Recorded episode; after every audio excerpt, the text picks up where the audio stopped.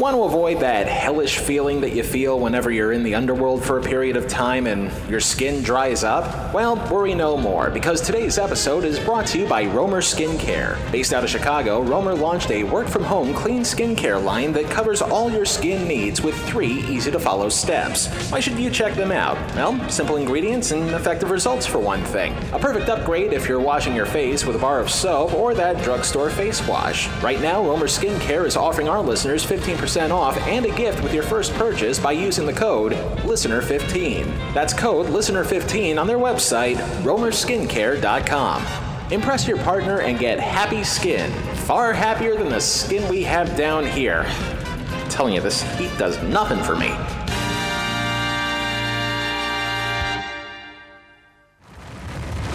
And now, brace yourself. This is Telehell. On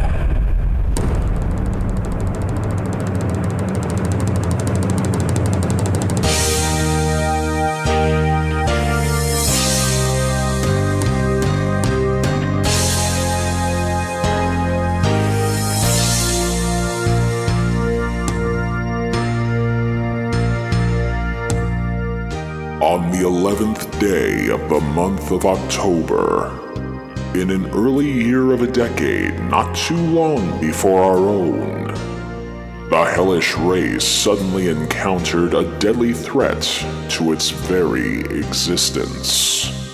And this terrifying enemy surfaced, as most often do, in the seemingly most innocent and unlikely of time slots.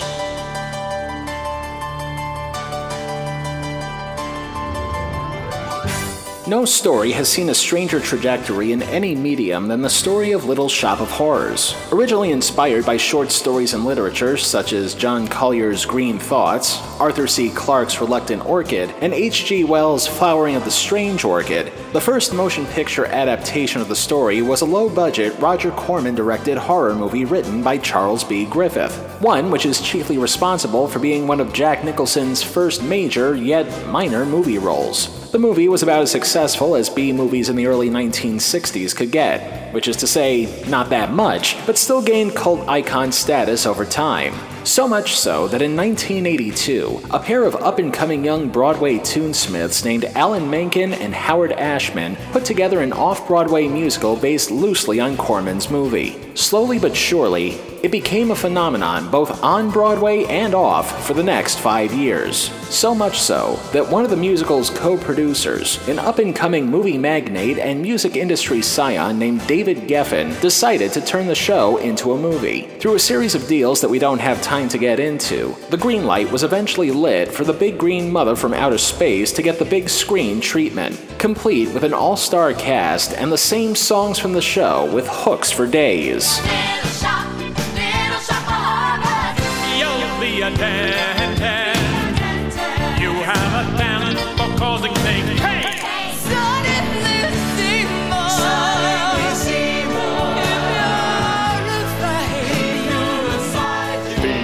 Seymour. Feed me all night long.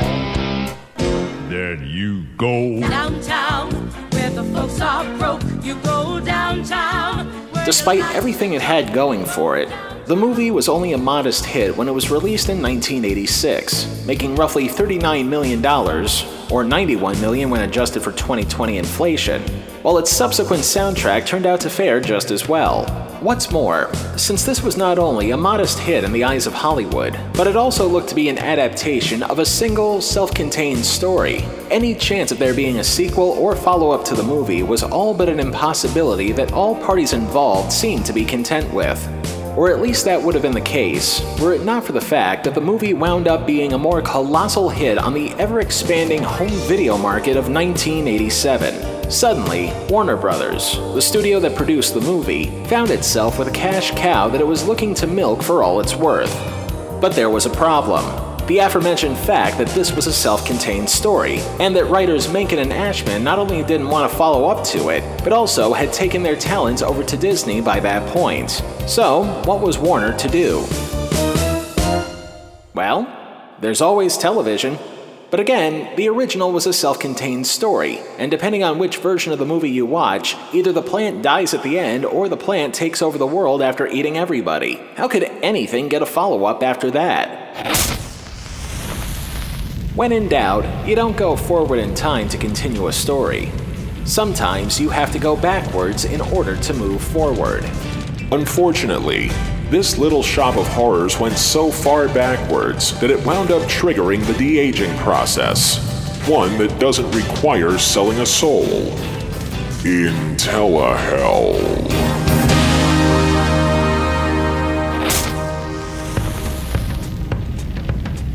Although the movie musical version of Little Shop of Horrors wound up becoming a hit on home video, and although it became highly profitable for Warner Brothers, it wasn't exactly high on their list of priorities to do anything spin off related in 1987, especially because the company was on the verge of launching a series of tentpole blockbuster franchises that would catapult the company to the top of their game for the rest of the 1980s. The same goes for their television division, who during the same time was about to acquire a blue chip of the industry, Lorimar Telepictures, the same company that made hits from The Waltons in Dallas to Perfect Strangers and Full House, became the latest jewel in their crown of their Burbank headquarters, to say nothing of their eventual merger with Time Publishing Incorporated near the end of the decade. So with all of these successes under their belt, perhaps Warner Brothers didn't need to do a spin-off or a sequel to Little Shop of Horrors.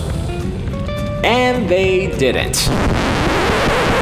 Sorry to throw a curveball there, but yes, it's true. Warner Brothers has absolutely nothing to do with what we're about to look at, even though it was their hit movie that helped spawn things. Somebody who is involved, however, is an up and coming media entrepreneur named Haim Saban. The tale of Haim Saban and the production company he built is a story in itself the Cliff Notes version.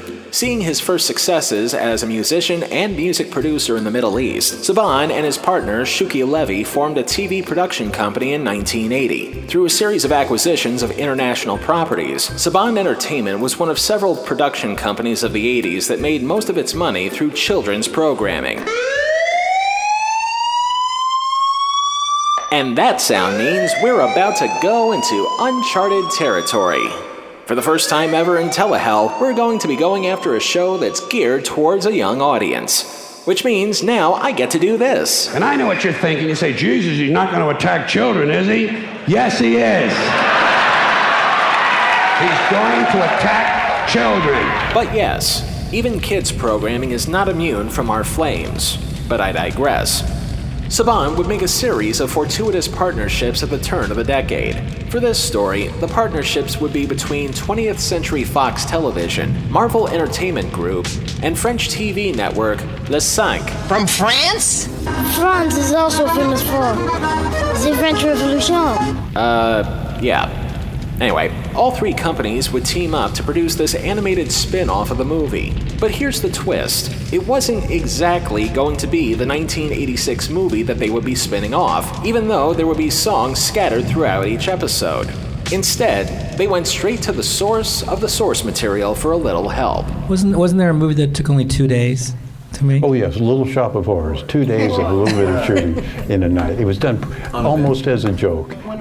Roger Corman's involvement in both the stage musical and the movie musical was next to nothing. In fact, the 1960 movie's screenwriter Charles Griffith actually sued for improper use of characters during production of the stage show. Although we're not 100% certain what the terms of the suit was, the fact that Griffith and Corman wound up getting a based on credit for any use in future productions, including future Broadway revivals, showed that any legality was short lived, which is fortunate because Saban and Fox Kids reached out to Corman for input on this new series in a consultant role. Unfortunately, because of just how popular the movie and the musical was, Fox executives were expecting more of the same from this new enterprise. One problem though how do you take material like this? You don't know what you're looking at, but that's tough titty, kid. And tone it down for a young audience, especially for those who can't even drive yet. Well, if you remember the lessons learned from the Clerks sitcom pilot, you're pretty much forced into that corner if you're going to be on network television. And since this is shaping to be something that airs on Saturday mornings, there's really only one way to make that happen.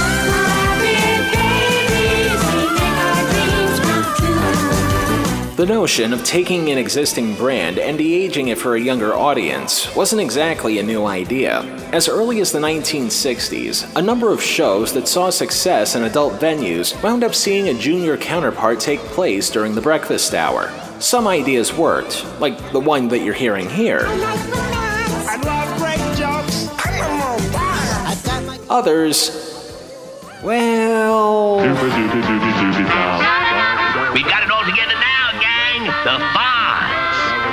His doggy name, Mr. Cool, and the Good Group. One flaky time machine, and a future. Let's just say they'll have their day here soon. And yes, that means you can do the thing. In the case of Little Shop of Horrors, de-aging the characters was not only a necessary thing to do in order to please a child audience, but as we said, the original, the musical, and the movie musical were all the same self-contained story with no follow-up in mind. In other words, this was to be a prequel of sorts to all of that. Oh sure, we still had your main characters, but because this was being handled with kid gloves, a few things had to change in order for things to fit properly. You, of course, had Seymour Krelborn, who even at a young age was still a colossal dork who liked dorky things and pined after Audrey, who is also in this show. Granted, she's not sporting a platinum blonde bob like Ellen Greene did, but again, she's just a kid here. She probably didn't discover hair dye yet. Flower shop owner Mr. Mushnik is here too, and as we'll find out, this character is probably as close to the original material as we'll get here. Here now is where we deviate from the default, starting with the show's bully, named Payne Driller, a braced faced youth whom the series decided would take the place of the movie's dentist character, whether it be Corman's dentist drilling Jack Nicholson's mouth, or Steve Martin doing this to Bill Murray. Ah,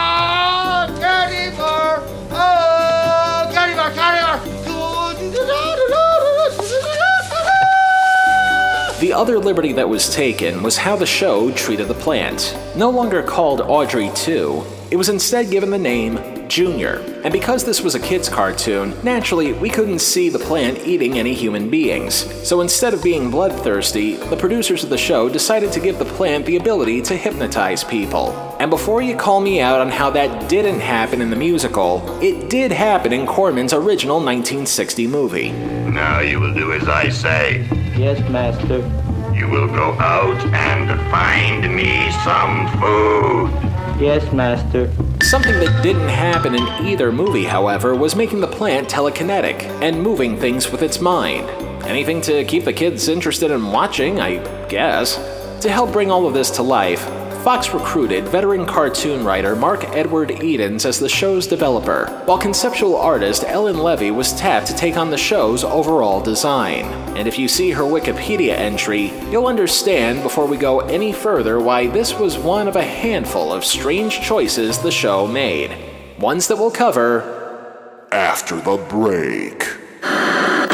Now, the most menacing musical comedy ever to paint the silver screen. Dream. Little Shop of Horrors.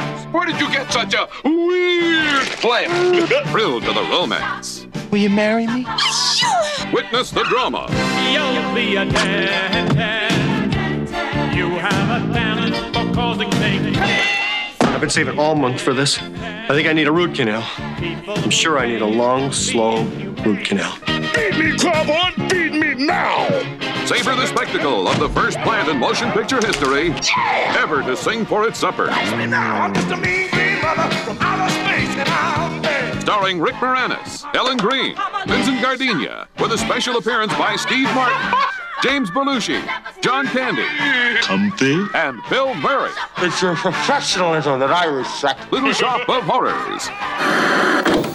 Telehell is proud to partner up with Dave's Archives. Dave's Archives is the premier spot on YouTube where you can get your vintage TV fix, including old commercials and original shows covering classic TV and other TV related pop culture. Here's just a small taste of what they have in store for you.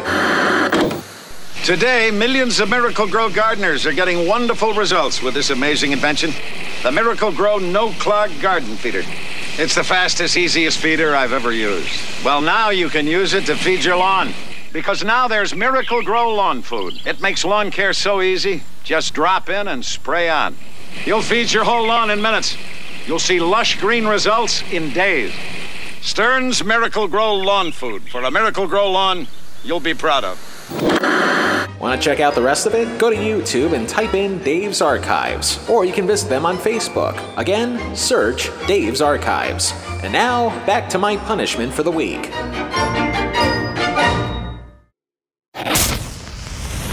September 7th, 1991. Monica Seles beats Martina Navratilova in the US Open. Actor Harry Hamlin marries Nicolette Sheridan for exactly one year. And at 10 a.m., 9 a.m. Central, the Fox Kids Network reopens the doors on a little shop.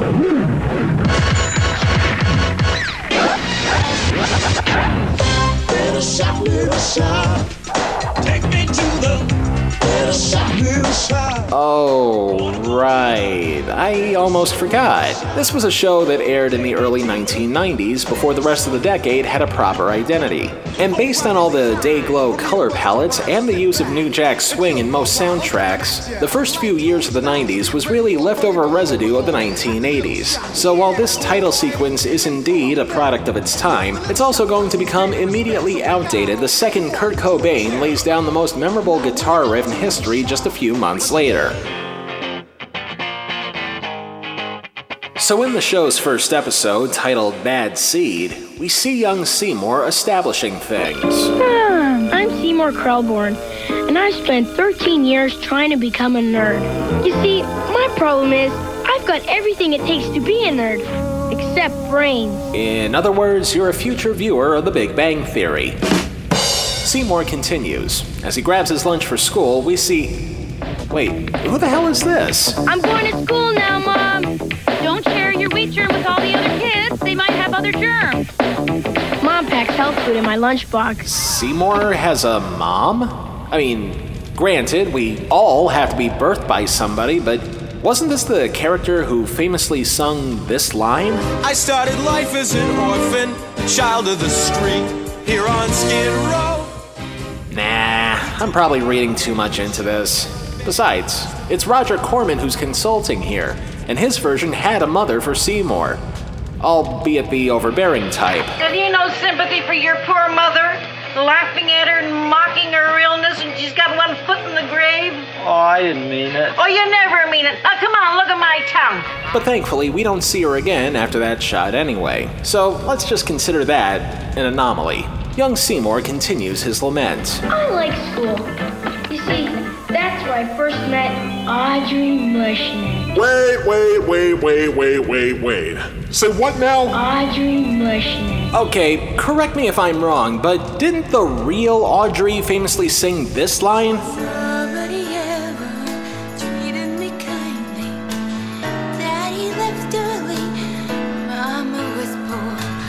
Double checking the Corman version, while it was heavily implied that Audrey's supposed to be Mushnik's daughter, her last name in that version is actually Fulquard, and she has dark hair, unlike musical Audrey's Platinum Bob. But here the show decided to make her not only have dark hair, but also be the daughter to Mr. Mushnik, even though Seymour was the adopted son of Mr. Mushnik in the musical, but he has a mom in this show, and. Oh no, I've gone cross-eyed. I'm sorry, but this first two minutes of the show highlights what's wrong with taking liberties with source material sometimes. Mainly, the fact that we already have durable source material to compare it to. Add the fact that one of the originators of said source material is involved in the show's production, and the end product winds up making even less sense. And we haven't even reached the giant talking plant yet. Thankfully, there's only up to go from here, as Seymour continues setting the scene. Are you all right? Hmm? It looked like you weren't breathing.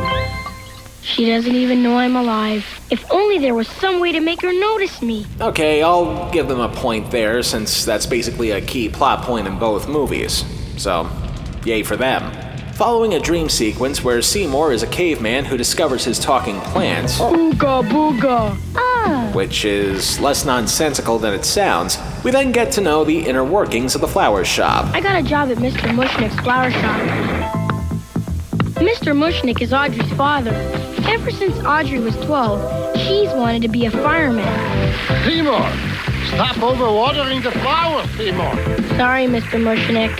And once again, in spite of the glaring genetic error, I have to give the show credit again. Instead of having Audrey become a ditzy damsel in distress who fears she won't meet a nice guy on Skid Row, the show took it upon itself to make this version of Audrey a more independent and positive role model for girls who has a career on her mind instead of a man. At the same time, however, I kinda have to wonder what happened between childhood and adulthood to give Audrey such a major shift in personality. And then I have to remind myself that I'm reading way too much into a show for kids. The stuff that happens in the flower shop is still comparable to the movies. Seymour screws something up, Mushnik gives him a hard time about it. From there, we see young Seymour deal with his non dentist dental bully in typical cartoon fashion. Then one morning, my whole life changed. It got worse. Sorry, Seymour. I didn't see you standing there. I hope I didn't get your homework wet. Been there, believe me. Unfortunately, through a stroke of luck, the bully flings Seymour into a pile of trash, which then gets transported to the city dump. After surviving a fall that even Wile E. Coyote would find implausible, it's at the bottom of a trash hole where Seymour comes across his MacGuffin for the series. Just my luck. I landed on a rock. It looks like a fossilized seed. I'd better save it for my rock collection. When life gives you lemons, make lemonade. Seymour takes the seed to school with him, where it's already grown into a baby sized Audrey. I mean, Junior. We lather, rinse, repeat our antics with the bully, only this time, Hand over the sandwich, Quellborn. Ow! Plan to booby grab me, huh? I'm innocent. Okay, so Seymour isn't getting treated better, but in comparison to the previous scenes, any improvement is a marked one. Afterwards, we cut to Mr. Mushnik lamenting on how much of a failure he is, and in another point of credit, the show does what the other movies don't. They give Mushnik a song. My business is a bust. Business, what a joke. I've got no business. That's why I'm going broke. I'm going broke. We should also probably point out that because this is a Saban production, and since Chaim Saban has roots in music, he and Shuki Levy were in charge of the music on all of their shows, both lyrical and incidental. Granted, not all of them are winners, but anybody who puts their energy into putting a show together and still have time to do the music for it is one hell of an industry mover and shaker. Unfortunately, all the moving and shaking doesn't do squat to the plot, as we get to know the plant a little more, including the requisite use of the line Feed me. Yo, feed me. Hello, pizza place. I'll take a large pizza, triple pepperoni, maybe some anchovies, and uh, hold the veggies. I would nitpick as to how the plant is able to use a telephone, but then I remember this scene. Seymour! No, it ain't Seymour. it's me. So, at another point in the show's favor. In a plot twist Stevie Wonder could see coming from miles away, the pizza is delivered by our headgeared antagonist, who contemplates robbing the flower shop, as one does when they're a kid, right? But just as he's about to, Flora Ex Machina springs into action. What are you doing here? So you're the black breath who ordered the pizza. Ah, ah, ah, Come on, Quellborn. Pay up. Uh, or he would if he actually did anything of use. And only after he leaves and threatens to rob the place again tomorrow, the plant formally introduces itself. I've been watching you all day. And was it ever born? But I got a proposition for you. I'm busting out of this overgrown meat like a tomorrow, getting my little green bud back where it belongs. You give me a hand getting home and maybe a couple of legs, and I'll give you the thing you want most in the world. Passing grade in science? And again, the show ports a key plot point from the movies correctly. give or take a couple of details. In the movies and the musical, the plan wants to give Seymour a one way ticket out of Skid Row by not only improving his chances with Audrey, but also making him become famous at a price. The price being giving the plant more people to eat. Here, once again, because it's a kids' show, obviously things had to be toned down a little, but the tit for tat dynamic is still in play, so no harm, no foul there. And since we're halfway through the episode, aside from some glaring errors in continuity, I'm honestly not sure what the fuss is about. At least not yet. Huh. Wonder what that sound is. Uh, probably nothing. Act 2 begins with Mushnik calling out Seymour on the pizza that was ordered last night. So now you're ordering pizzas and leaving me to pay for them. This time you've gone too far, Seymour. I want you out of here by tomorrow morning. When I was his age, we never ate Chazarai pizza like that. And again, this is one aspect from the movies that the show gets down cold. Mushnik was a jerk back then, and he's still a jerk here. Unfortunately, people don't tune into cartoons to see jerks, unless, of course, they're on in prime time. Bite my shiny metal ass. Moving on, Junior tries to stoke the fires of a non existent passion between Seymour and Audrey. I'll just plant the seed of an idea in her head. Seymour's the coolest non-green dude in the world. I just had an idea. Has anybody ever told you you're the coolest non-green dude in the world? So now, Seymour and not Steve Martin become buddies, whether Seymour likes it or not. Bringing your plant along is really cool, dude. Actually, it wasn't my idea.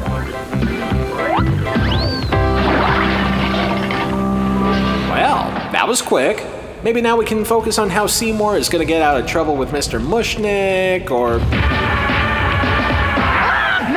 Now, bad. It's a crime of disgrace. You got stone for ground, walls in your face. have another musical number, but this time have a soon to be outdated genre as its backbeat. On the plus side, at least it's not Vanilla Ice. After that distraction, Seymour helps the plan try to find his way home. But because this is the first episode of the series, there needs to be a reason to go back to the shop.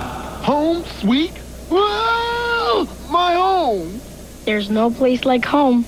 Not anymore, there isn't. Just a bunch of stumps where there used to be trees. The sign says the forest is 200 million years old. You must have been lying dormant all that time, Junior. 200 million years? No wonder my mouth tasted like root rot. And that story is over, and still with six minutes left to go. You know, it wouldn't hurt them if they fleshed things out a little bit more, but instead, we now have several minutes of padding to deal with. It's like some horrible nightmare. Pinch me, wake me up. Or at least see if I'm right. It's just vegetable soup. We still have yet to figure out how Seymour makes peace with Mr. Mushnik, or how he deals with his bully. And now, with less than three minutes in the show, I have a feeling we're gonna get a severe case of story diarrhea, something that happens when too much tries to get resolved in too soon a time frame. How does that go? Wake up! It's time to get busy. Rise up! Realize your reality. People been running things far too long. If you think you gotta take it, brothers and sisters, you're wrong. Isaiah, Tizinians, all you flora in between. And there goes the show trying to be hip again. Chances are, if the show premiered just a year later, everybody would be wearing flannel shirts, drinking coffee, and trying to imitate Eddie Vedder's Here, her, here. At least that's how I think he sounds. All this new Jack stuff is doing is preventing the show from becoming timeless, and instead turning it into a bizarre time capsule. Nevertheless, Junior's rap does enough to bring the flowers in the shop back to bloom. Junior, what are you doing? Trying to bring back the good old days when plants were plants. And you were lunch. We're through being the weak link in the food chain. Got that? And as it turns out, this is exactly the Deus Ex Machina Mr. Mushnik needed to get back on his feet again and improve Seymour's chances with Audrey. Maybe we could put out a fire together sometime. He wants to put out a fire with me? Sounds like a hot date. But wait, I hear you ask. What about the bully? I bet you're all dying to find out. I guess we all have to face a few challenges in life. Hand over that milk money, Quillborn. Moped? Somebody oh. took my wheels. Wonder who? Yay! Anticlimax! Yay! The rest of the episodes are pretty much one and the same. Seymour needs help with something, he looks to the plan for advice, Mushnik is broke, Audrey is oblivious though goal oriented, the bully is a dick, and the same gardening process repeats itself for all 13 episodes that this aired, ultimately getting its leaves pruned for good in November of 1991 due to bad ratings. Maybe if they added a late 50s, early 60s motif to the music like they did with the stage show, it might have been more palatable. But this was probably one of those cases where they should have left well enough alone. So, how many bags of fertilizer does Little Shop get planted in the soil of Telehell? Let's speed the plow through our nine circles. Limbo, lust, gluttony, greed, wrath, heresy, violence, fraud, treachery. Adaptations of anything is a tricky process, even trickier when it comes to the de aging of characters. While I have to give it credit for getting some of the details right, there were still many details that the show got wrong, making Audrey Mr. Mushnik's daughter, for instance, giving Seymour a parent, having the plant not eat humans, etc. Granted, that last one was a direct result of this being a kids' show, but I saw the 86 movie when I was a kid. I loved it. Seeing the inverse of that in any form of media just made me confused at that age, especially since I was already exposed to a far more superior product. The cartoon tried, but it still felt like a ripoff of something that raised the bar in so many ways. So in this case, I gotta dock it for fraud. Plus the fact that they're playing fast and loose with revisionist history, even though they sought out Roger Corman's advice on it, made the project feel like heresy to the original product. But other than that, in spite of how short lived it was, I see Little Shop is nothing more than an innocent cartoon that feels dated as hell in a number of places. Otherwise, I really don't see any further flaws with it. Excuse me, aren't you forgetting something? Uh, who are you, and why are you interrupting my conclusion? Dr. Johann Faust. And I wish I lived long enough to sue whoever turned my life story into an advertisement for Weed Killer. Care to be a little more specific? I was one of the first figures in literature who sold his soul to Mephistopheles, though you may know him better as your boss. I sold my soul in an effort to achieve some sort of level of success and opulence in my life. Whew, boy, was that a mistake. Sure, life was good for about 16 years after I did it, but then I got bored with everything. I tried to call it off, but Mr. Hornhead wouldn't let me. The deal lasted 24 years, and to this day they're still trying to clean up the guts that splattered the walls from my old house. Ugh, how appetizing. Let that be a lesson to anyone who sells their soul. Read the fine print first. Otherwise, your story winds up with dozens of adaptations and zero creative input, or residuals. But what does this have to do with Little Shop of Horrors?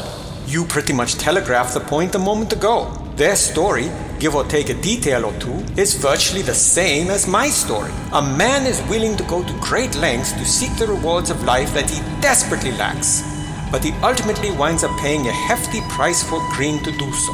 At the end of the 1960 movie and the director's cut of the 86 movie, Seymour winds up paying the price of his newfound fame and loses everything he's earned by getting eaten by the plant at the end. The fact that they're doing that same story but with Kinder as the main characters is just plain unsettling. So do yourself a favor before closing the book on this show. If you're really going to put it through nine circles of hell, do it right, whether the people in the show are children or not. Seymour agrees to go through with this because of his pined affections for Audrey. Even though he's just a kid here, it still counts as a form of lust which is in itself a derivative of what his ambitions were in the movie and musical to have a more fulfilling life, even if it means he has to be greedy in order to attain it in spite of his intentions. To say nothing of the ravenous nature of the plant, consuming everything in sight until it becomes something no man could control, marking it for gluttony. Sorry to have interjected, but whenever I hear tales of people sacrificing themselves for a shot at success, my ears are often ringing. Which coincidentally happened to me when it came time to pay up. No squeegee in the world will help clean up that mess. Little Shop earns 5 out of 9 circles of Telehell. And, once again, I find a show that's, at its worst, a mere annoyance with a lot of minor problems attached to it. No pun intended, since it was a kids' show and there are minors in the show. And yet, it's still not enough to drag me out of hell. I kinda wonder if I'm ever gonna find that one show that will free me from my own personal Skid Row. After all, even a damned soul has dreams. Someone show me. We're sorry, but due to the fact that we've already exceeded the number of clips from Little Shop of Horrors that we could use in this episode, we're unable to present this finale as it was intended. A shame, really, as it was going to be our narrator's worldwide singing debut. Our budget is so minuscule that we could only afford exactly four words in the song without bleeding ourselves through the nose financially. And you've already just heard the first three. Hell, that German voice we hired to play Dr. Faust cost enough to cancel our Christmas party. Then again, I can only imagine all the other Christmas parties being canceled around the world this year due to, quote, unforeseen circumstances, unquote. It sucks. But what are you going to do since we don't have a Patreon page yet? We now resume with the remainder of this performance already in progress.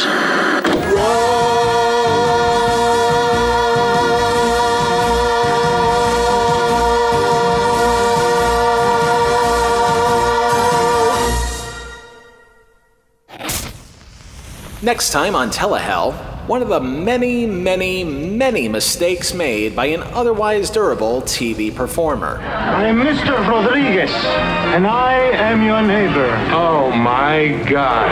If you have one, pray to him for intelligence. Until then, If it's not in Telehell, it's not worth a damn. The part of Dr. Johann Faust was played by Joe Blevins of These Days Are Ours, a Happy Days podcast. Listen to that show wherever fine podcasts can be streamed. The part of our disclaimer guy was played by Rob Maurer. And now, here are the rest of the credits. Telehell was written, produced, edited, and narrated by me, Justin Hart. All clips used in this program are protected under the Fair Use Doctrine of the U.S. Copyright Act of 1976, and all clips used come courtesy of their respective companies and owners. Some of the music used in this program comes courtesy of YouTube and their audio library service. Telehell is a production of Horton Road and is distributed by Libsyn. Not unlike certain viruses, Telehell is everywhere now. In addition to Stitcher, Spotify, and Apple Podcasts, we can also be heard on Google Podcasts and the iHeartRadio app. Of course, we can also be heard in a number of other places just by Googling Telehell. And don't forget to like, comment, rate, subscribe, and follow our social feeds Twitter and Facebook, both at Telehell Podcast.